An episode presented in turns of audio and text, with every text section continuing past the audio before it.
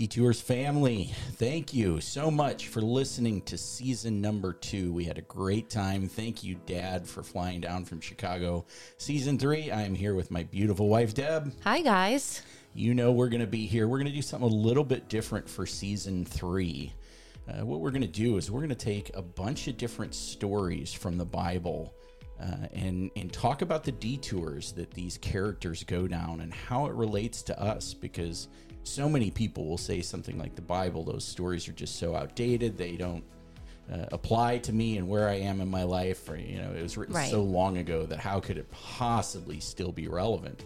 But we're going to do uh, that for this season. So Deb what what what what can people expect They can expect a great episode each time because the characters in the Bible are real people with real emotions, real lives. And when you see how they handle things, there's a lot of opportunity to see yourself in the story and see how God shows up for them is the same way he's going to show up for us. Same once. He is always. Yes. He will always be the same. So that's what we're going to be looking forward to for season number three. We hope you guys will join us. We are going to be coming up soon next week with episode number one.